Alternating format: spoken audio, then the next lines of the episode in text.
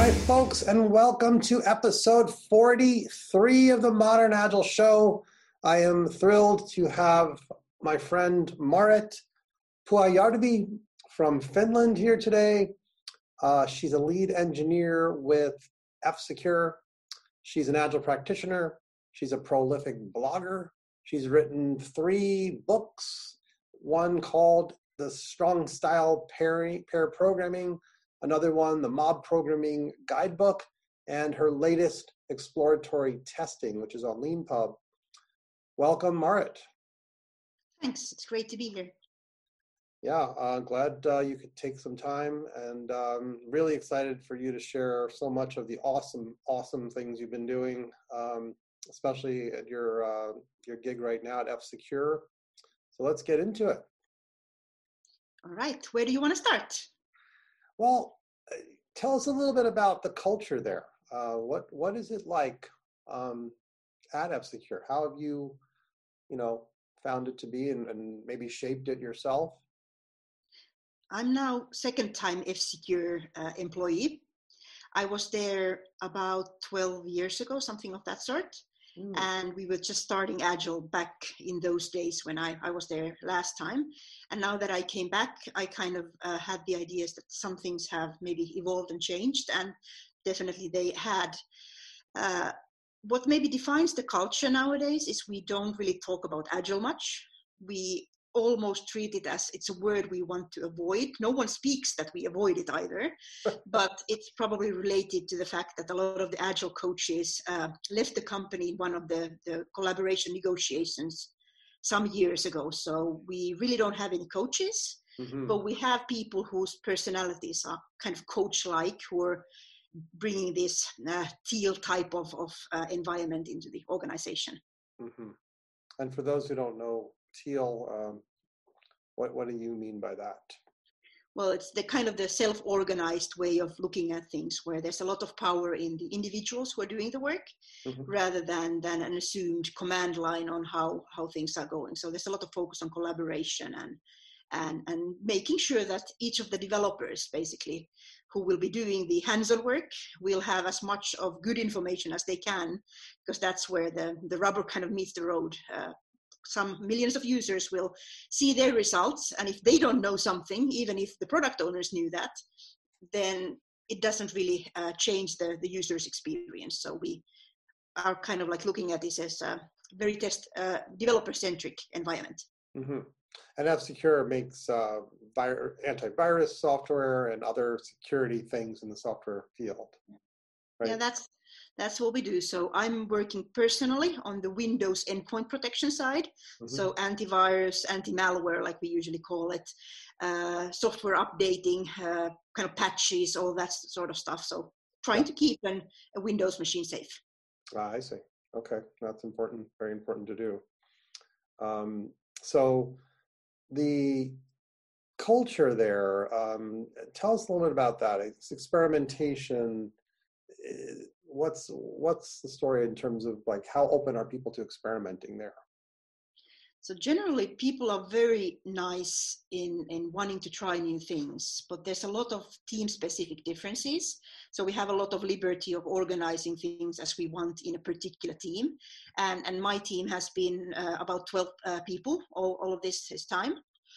And for experimentation we've been maybe a bit of the forerunners on, on that side. Mm-hmm. So I told, uh, I've talked about this idea that we've been trying, for example, a no product owner experiment, yes. which is one of my favorite stories always to tell. Mm-hmm. Oh yeah, well, uh, please tell that. How, how, how did that come to be? So about three years ago, I realized that when we were all sitting in that one room together, uh, we had a product owner there in the room. And a lot of times it happened that the developers somehow went and, and discussed with the product owner all of the things they achieved and kind of like if they needed to brag on, on something going forward, they went to the product owner. And, and as a tester in the team, I was feeling kind of sidelined. And, and the product owner was way too busy always to tell anything to me on like kind of what kind of summary they had. So I was kind of struggling to get some of that information. So at first, uh, I had this kind of an idea from a lot of the experiments that other people have done that what if we just physically move the product owner out and i went to the product owner's manager and I asked, like, could we try this just, you know, for a few months? Like, let's see if the dynamic changes that way. Uh, but I also had this idea. I had read your article. I, I really love the article that you've written about the idea of, of no product owner. So I had read that. So as soon as we started seeing a lot better collaboration because we had to talk to one another, but we still were working with the product owner who was one floor away. So we didn't send him far away. Uh, then I started kind of like introducing to the team and the product owner this idea that maybe we could experiment with, you know, this thing, the, the no product owner. And, and we had a workshop where we basically uh, we took some books on agile and listed kind of all the things the product owner should be doing and like we had long long list of, of things that a product owner should be doing mm-hmm. and and we agreed that okay so all of this the team will do mm-hmm. if there's no product owner this is now our responsibility and it became it made it kind of concrete in in that sense yes. and from that list on, uh, what we basically did is for three months, uh, we started doing that. And it was almost as if you let the developers of handcuffs, uh, they were producing on that three month time frame we were measuring almost four times as, as much as, as ever before. Mm-hmm. They solved some problems that we hadn't managed to solve in years. And uh, as a product company, you would imagine we would want to have telemetry and kind of like data driven stuff available in, in our teams. But that was the day one a, a thing that we implemented uh, when we no longer had to wait for someone else to prioritize it. We were like, no, we can't do things without data. Let's put data in place. Mm-hmm. So after the three months, we had kind of like a retrospective on how did this whole experiment go. Mm-hmm. And we concluded that nothing changed. That was the first kind of high level. And then when we discussed more the idea of what the product owner, the previous product owner, we called them well, we first called them PMS, product management specialist, but they didn't like that term. I wonder why. So PME, product management expert, was what we were then using. They went kind of fishing with the customers, kind of meeting them, having meetings, and they would bring back fish for us if they had any. And for the three months, they had nothing to bring home for us. So no meals cooked if we would rely on them. And, and it seems like uh, as a group, we were much effect, more effective on kind of collecting the, the uh, the high level items so or like important items that we we needed to work on. So we turned it into a way of working and we've been doing that for over two years now. Wow. Amazing. And how do you get you know any kind of direction from the business about what's important or you know how does that work? So i've been like again, I've been trying to explain the way we work a lot recently. And I recently learned about this idea of flight levels that actually helps explain some of this stuff. So first of all, kind of like I could explain all the you know nitty gritty of how Kanban and, and and meetings and all of that work for us, but that's kind of what every other team is doing as well. Mm-hmm. Uh, the other flight levels are how team uh, across team collaboration works. So for us, it's really being organized as a network of connections. So even the 15 year old uh, in our team had specific names they were supposed to talk regularly to and bring back fish home. So everyone had this kind of like we had a really wide network. We talked to hundreds of people around the company because 12 people, everyone having their own connections and bringing back the news to the team. It, it's like intelligence service at its best. Mm. And then the third flight level is the, the management. So that is still something that we're mostly uh, like trying to develop. So we have really good guidance on kind of how are we trying to guide our business, and we listen to them very carefully. Yeah. But it still feels a little bit too much of a one-way street. So mm-hmm. we do talk back and, and forth on that. Right. But but it's more like listening carefully and trying to translate that into something actionable on our side yeah. rather than a, a really the, the best possible collaboration. But it's it's it's been evolving a lot. I see. So, in fact, I think you mentioned um, that your developers sometimes come up with features and uh, th- that were not asked for, but they see the need for it and are able to then put that into the product. Yeah, so uh, we've had again, security is something where developers typically care a lot about that yes. and it can even be domain experts on how do you keep your windows machine secure mm. and when they see these kind of opportunities when they now need to kind of reflect in the the scale of what are all the important things and they get to make those choices themselves yeah. they've created features we didn't even think that we could have in the product wow. because we thought there was no space for those mm. and it's kind of magical how sometimes things happen so that we've we've had like a, an afternoon, like Friday afternoon uh, seating in the, the office space while we were still allowed to be in the office. So we were sitting in the sofas and, and someone would come and talk about some problem. And on Monday at 11, uh, it's already ready to go to production. It's like, how did you do this?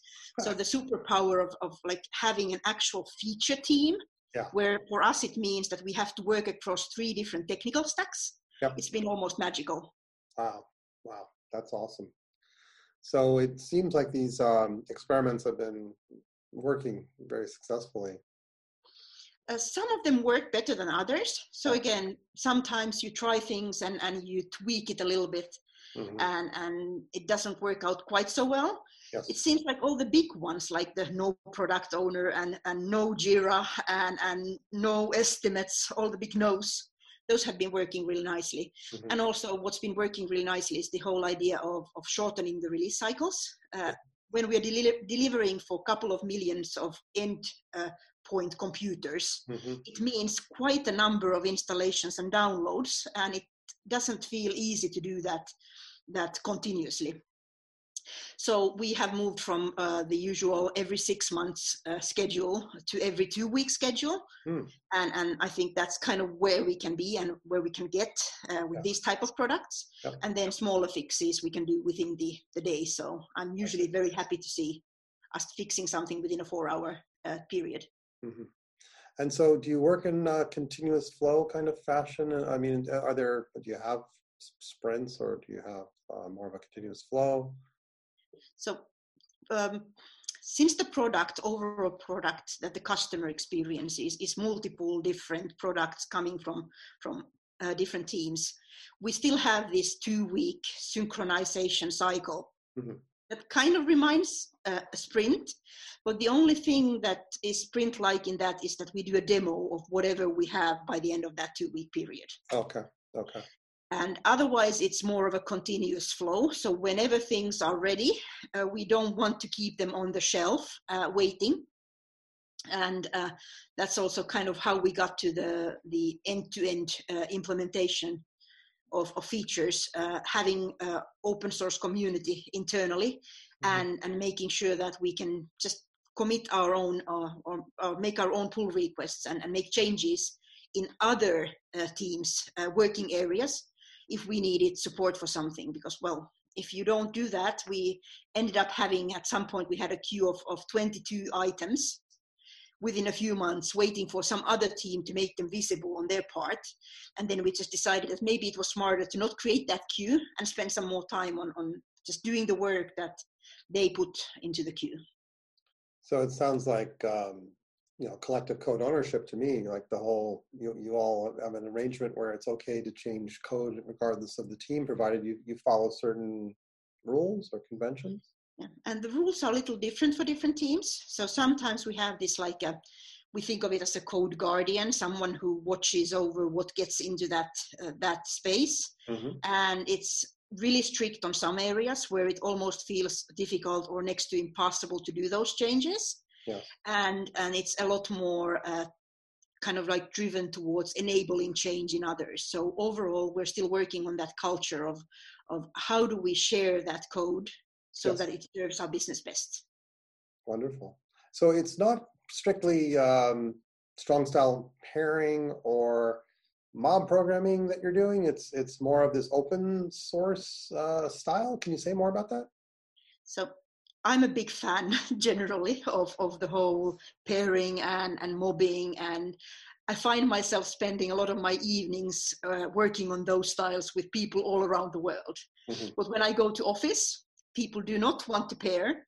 I take a picture every time they pair, and that hasn't been many times. and, and and for mobbing, what we do is is mob testing because that's kind of my specialty. Uh, so when some major features are getting ready, I definitely get people together and and and have like a shared experience of what annoys us on that. Yeah. So that it kind of amplifies people's voices a lot. Mm-hmm. In, in that sense. So the way of working is a lot more on, on having a one-on-one discussion with people who are local to that code base, mm-hmm. saying what you're intending to do, uh, yeah. then just doing it, and, and and working through the feedback that you get for pull requests. I but see. the pull requests are so small that there's a lot of them flying around. It's actually really difficult to follow all the changes going on. Mm-hmm. I, I, did. I always do this like a, a, reflection of the last year in the end of the year. So when the year changes, I look at how much of things we're doing, and we had 44 people uh, contributing just on the middle part, which is our team's responsibility. I see. So there's a lot of people, multiple teams contributing to that same code base. So there needs to be this general idea of wanting to allow change. I see. That sounds really good. Is there uh, so I when so that means that people are working solo on code, but going through a review process. Yes. And um, so that does that handle some of the knowledge transfer issues that we often find in companies where you know you don't you never ever want to have one person be the only person that knows a certain area of the code and no one else knows it? That's risky. So how does how does that get managed? So some of it gets man- managed by the fact that people are reading those pull requests and following whatever is going on and, and there's a lot of kind of like there's a routine on how people look at things, even if they weren't the, the official reviewers or volunteering as the, the reviewers.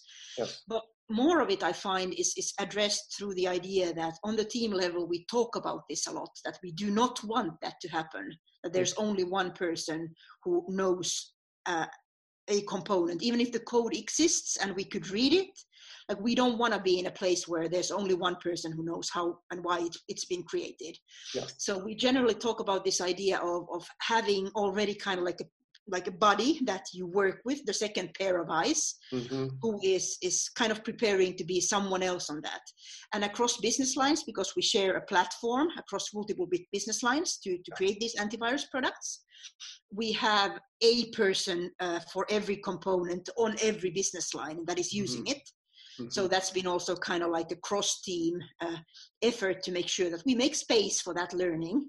Yeah. And it usually means just taking a feature and taking whatever time you need to contribute to it, the, the existing code base. Mm-hmm. And that's how you learn. You don't re- remember by reading, you remember by doing. Right. Okay. So that's that's being effectively managed.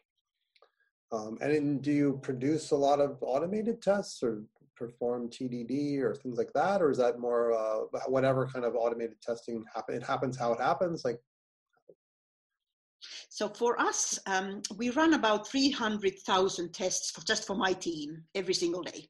Wow. So a lot of automation does happen. And it's a little hard sometimes to explain why there's so much of it. But when we have all the Windows operating systems and flavors and, and the number of changes and all of that combined, there's really quite a system uh, to run. I think it was, I was looking at it at some point, I think we spawned 14,000 uh, uh, new virtual machines. it was on a daily basis, yes, because that was the number that I was looking at.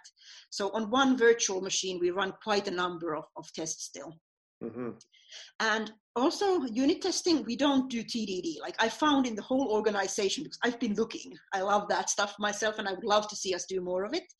But on the whole organization, I've seen two people, or I found two people who are doing TDD and are proud of TDD doing. And now one of my team members is like the latest feature after I had been, you know, po- uh, talking about this forever. Uh, he's now doing a, a rewrite and he's doing that TDD style. Mm. So I'm looking forward to discussions on, on whether that would be, you know, more widely applicable. So I'm really happy on, on people taking that stretch and trying things that they're convinced that they don't want to do. So mm-hmm. that happens a lot for us. That's great. That's really great. So um, you you mentioned at some point that all the Scrum Masters uh, went away, um, got fired, or, or whatever. So there was resizing of the organization, and that was one group of uh, people that got let go uh, pretty much consistently. Mm-hmm. And what did that do to the company? How did that change the company?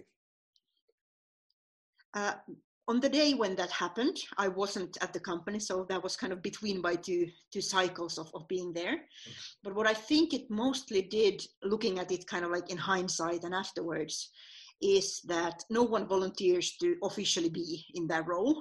Mm. Uh, so we nowadays, I just found one person who is again an agile coach mm-hmm. in in our newer parts of organization who don't maybe bear the the wounds of, of remembering this but mostly people don't call themselves agile coaches or scrum masters mm-hmm. but it's also created this culture where you can expect that anyone uh, or everyone is kind of like a contributor and a coach in one package. Mm-hmm. So if you're interested in helping others learn and co- and, and, and grow, uh, you're quite free to do that. So there's no one telling you you have to do it, but there's no one stopping you either.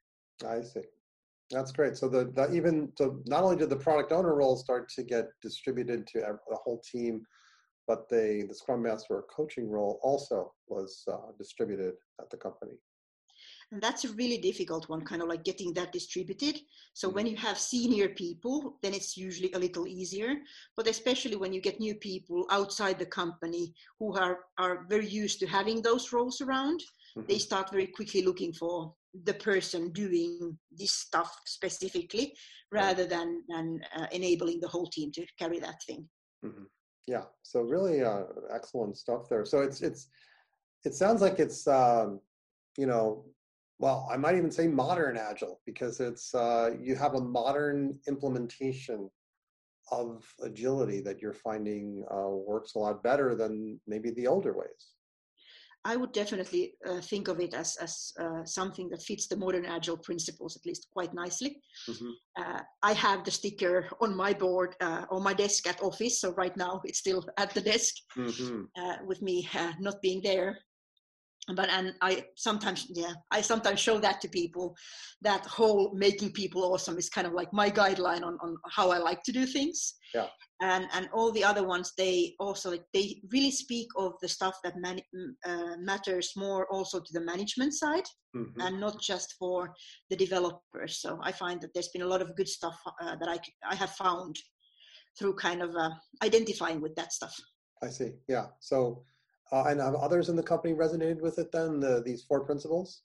Definitely. I've been sharing articles on, on modern agile and kind of like uh, yeah. videos and, and I've been doing presentations on, on this was this internally as well. Mm. And it seems to be a little easier to, to take in than the, the uh, agile principles who nowadays feel a little bit disconnected. Mm-hmm. Yeah, yeah, yeah. It's um, you know I think anytime we make a sort of agile formula or any kind of uh, thing like that, it's it's always going to fail to some extent. It really is just an adjective, you know, agile. It means you know the ability to move with quick, easy grace, or this uh, having a character that is both quick, resourceful, and adaptable. You know, those are things that are universal at that to agility. And if you can get closer and closer and closer to that, and be inspired towards, you know, living that adjective, I think that's amazing. Um, and and as you said earlier, through the, the, the sort of culture of experimentation, you've been trying all kinds of things to make it fit your culture. It sounds like you know people don't like to pair program or, or necessarily you know get together in a mob, but you've adapted and been resourceful and found ways to leverage other models like the open source model and and you know various things like that. So yeah, it sounds wonderful. I, I I think it's a great example of true agility without a name. You know, it doesn't have to have a, a named framework for it um, to be to be effective. So when I wrote a, a, blog post about this, kind of like the idea that we are doing developer-centric uh, software development, where we really put the developer and the developer's knowledge in the center. I remember uh, one of the ladies in the, the networks sending me a ping saying, Did you notice what JB Rainsberger just uh, shared on LinkedIn? And, and he shared my article that was like, you know, warmed my heart. He shared my article with the title Agile as if you meant it. So I thought that was a lovely way of kind of like saying that. Right. That what I was describing was something that that he would also recognize as as I'd like to see more of this kind of thing. Mm-hmm it's really nice. I, I think, um, you know, product managers might be a little concerned because, you know, um, in your context, you know, of, of building security software, um, it is a very developer centric thing anyway. Um, in some contexts, some other contexts, it, seems sometimes teams are optimized for delivery, delivery, delivery, and not enough discovery. Like, what does our customer really want? a lot of people are saying this message. Uh, I just spoke with Ellen Gottensteiner, Gottesdiener, um, and we were talking all about the need of teams to spend more time on, on discovery and not just delivery. Um, so, you know, can you say a little more about that uh, and your thoughts? So generally, I frame that around the idea of learning, mm-hmm. that you need the actionable learning where it will really matter. Yeah. But then again, uh, that's kind of the most important problem that we have to solve on what the customers really want. Right. And, and when we count them in the millions and we count our partners in thousands yeah. and they are really globally distributed, I would be a fool to say that a 12 person team alone does all of this. Right. We have the product owner organization who are still kind of trying to understand and bring bits and pieces and participate in, in, in various discussions. We have the support organization who get contacted whenever something isn't quite right. Mm-hmm. And we mm-hmm. have the sales organization where they're basically facing the customers every single day. And I think the best thing coming out of this is the idea that uh, instead of this uh, information from various sources being filtered through the product management back to the team, mm-hmm. it now comes to the team. If we need help filtering, we know that the product owner organization is, is always willing to help us with that. But if we don't, we can turn it into code right away because if we can do something with those ideas, it's really valuable. And, and we can always keep them up to date on what we are delivering and what kind of things we have heard. So, in case they wanted to correct us on the priorities, mm-hmm. they would have a chance of doing that. But so far, there hasn't been much of a need of correcting us. And I think overall, in the two years when we've been doing this, the collaboration with those people who are really facing the customer and facing kind of all the again, we're a fairly large organization nowadays with again over a thousand people. Yeah. so someone needs to talk to all of those people and somehow collect that and keep uh, everyone updated. And a team of 12 especially a devops team that does all the, the monitoring and, and and support stuff also in that single team of 12 people and runs 300000 test cases and analyzes all the failures and does features in scale that is unprecedented of course you need the supporting organization around you. So it's more like uh, this whole no product owner is a, a, way of framing that this work is just way too important to be given to a single person. Yeah. and rather that single person can just you know watch over and look how how things are evolving. Right right yeah. And you do have an organization devoted to product management. I mean it sounds like there's a product mm. management organization. You, you called it a product owner organization? It's uh, a product management organization that we have. Yeah so that that remains a very important activity in, in, in building successful products. And uh, it's just i think as you're saying you don't want it all to go through a single person. Um, rather it's much better to distribute the thought of how do we make people awesome with our product right? And also it's really important to get it to the developers language. Like they need to understand what the customer's pain and problem was. Mm. and if it gets filtered uh, there's a lot of energy going into refiltering or like re uh, addressing the filtering whether the filter was actually useful or whether it was breaking the, the message Right. So we found uh, that it was a lot easier to trust the source when the source was direct and, and kind of like shared for all of us mm-hmm. uh, than if it was filtered. So there were so many, let's say, scars from past where uh, the filtered information actually didn't produce the right outcome yeah. and, and we felt we wanted to have our own say into that. And, and we wanted to make sure that we could look at the telemetry and, and you know make sure that the users are actually doing the things we are claiming they would do when, when given this feature. And is the business happy with uh, the team? So uh, we had I've, I've been kind of using as a measure uh, I've been using as a measure this idea that um, when we have organizational changes, do we get to continue the way we were doing things before? And we had one just six months ago, and there was a lot of discussion on like, do we now need to have a product owner? It was probably one of the most common discussions back in those days. And we could still continue without a product owner. And the discussion kind of went in the way that uh, they don't really quite always understand what we're doing and how we are so successful in delivering. Mm-hmm. But whatever we are doing, let's not break it. Right. So I think overall, uh, with that kind of show of trust on having that discussion in the organization, the general uh, relationship has even further improved on, on making sure that they have the information they need and, and kind of then passing us the, the relevant contacts rather than the filtered information. Wonderful, wonderful story. Well, I um, I really appreciate um, you you know stopping by on the show and, and sharing your wisdom and the amazing things your team is doing. I think it's um, it's really cool, innovative work, and it's it's wonderful for people to become aware of you know alternative ways that that um, that teams are are being agile. So um, I, I, really appreciate you coming. Um, thanks again. And uh, if people want to find your books, um, what's the best place for them to go?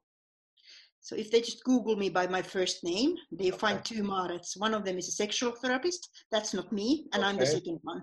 So okay. just look for Maaret, M-A-A-R-E-T, and, and that's the easiest way to find me.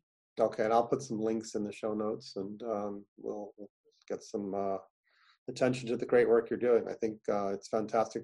You know, you're extremely um, unique in that you're you're looking at many many aspects of the the teams, the the, from the exploratory um, testing to mob testing. No one talks about mob testing. I think you're really leading the charge on on that, and um, you know the the application of you know all these experiments you're doing and the modern agile principles that are you're applying i think it's it's tremendous work. So thank you. Thanks for that and thanks for coming on the show and I look forward to you know future uh, the future works you're doing. Thanks. It was great being here so i hope this is useful for people and i'm always available on especially on twitter for having a conversation. Yes. So thank you again. If you enjoyed the show please share with others and subscribe. Thank you for watching